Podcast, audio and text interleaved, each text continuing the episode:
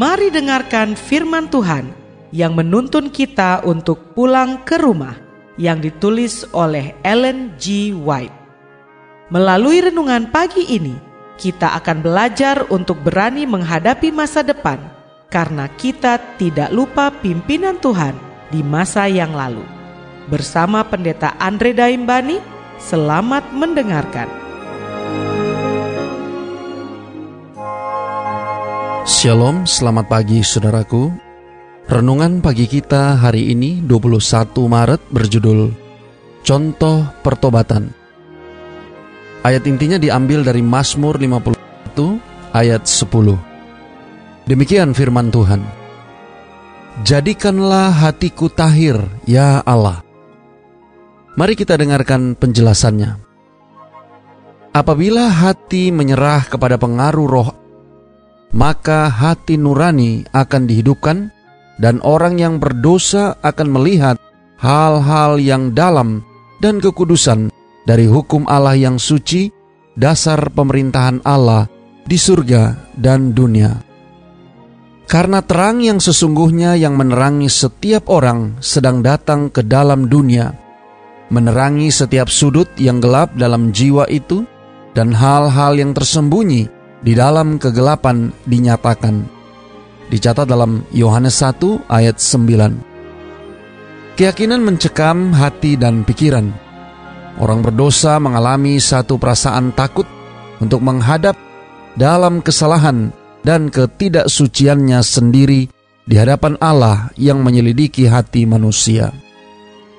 Dia memandang kasih Allah, keindahan dan kegembiraan kesucian, dia ingin disucikan dan dipulihkan dalam hubungan dengan surga. Doa Daud setelah kejatuhannya menggambarkan keadaan duka sejati dari dosa itu. Pertobatan yang jujur dan dengan hati yang tulus dan dalam, padanya tidak ada usaha hendak meringankan kesalahannya. Tiada keinginan melarikan diri dari hukuman yang mengancam, membuat dia tekun dalam doa. Daud melihat betapa besarnya pelanggaran yang dibuatnya, disadarinya jiwanya yang kotor, ia benci terhadap dosanya. Bukan saja keampunan yang dimintanya, tetapi juga hati yang bersih. Dia merindukan kegembiraan yang kudus, supaya dipulihkan selaras dengan hubungan kepada Allah. Pertobatan semacam ini di luar kemampuan kita untuk memenuhinya. Itu dapat diperoleh hanya dengan Kristus yang sudah diangkat ke atas dan telah memberikan segala karunia kepada manusia. Alkitab tidak mengajarkan bahwa orang berdosa harus bertobat sebelum dia dapat menghargai undangan Kristus. Marilah kepadaku semua yang letih lesu dan berbeban berat, aku akan memberi kelegaan kepadamu. Dicatat dalam Matius 11 ayat 28. Kebajikan yang datang dari Kristus itulah yang menuntun orang menuju pertobatan yang sejati.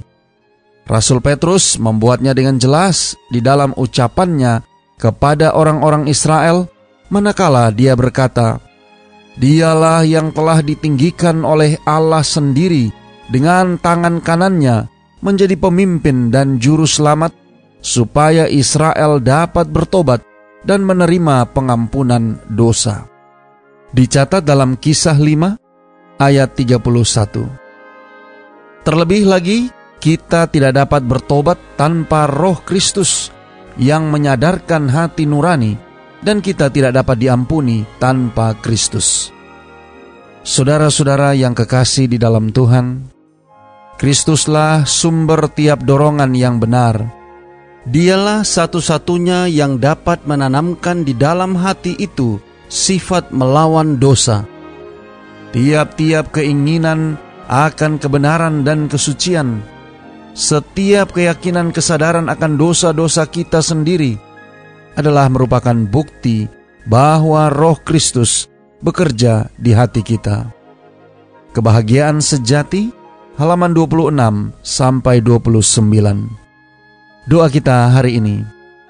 Bapa, terima kasih. Melalui renungan pagi ini, kami boleh diingatkan tentang satu contoh pertobatan. Terima kasih melalui renungan pagi ini kami boleh belajar dari pengalaman hamba Tuhan, Raja Daud. Di dalam kejatuhannya dia boleh belajar pentingnya pertobatan dan meninggalkan segala dosa-dosanya. Tolong kami hari ini Bapa, biarlah dengan pertolongan kuasa roh kudusmu, kami boleh dapat disanggupkan untuk boleh bertobat seperti apa yang Daud lakukan, meninggalkan segala dosa dan kesalahan-kesalahannya, datang ke hadapan Tuhan, memohon pengampunan agar boleh layak untuk menerima kasih karunia. Terima kasih Bapa. Inilah doa dan permohonan kami kepadamu. Di dalam nama Yesus kami berdoa. Amin.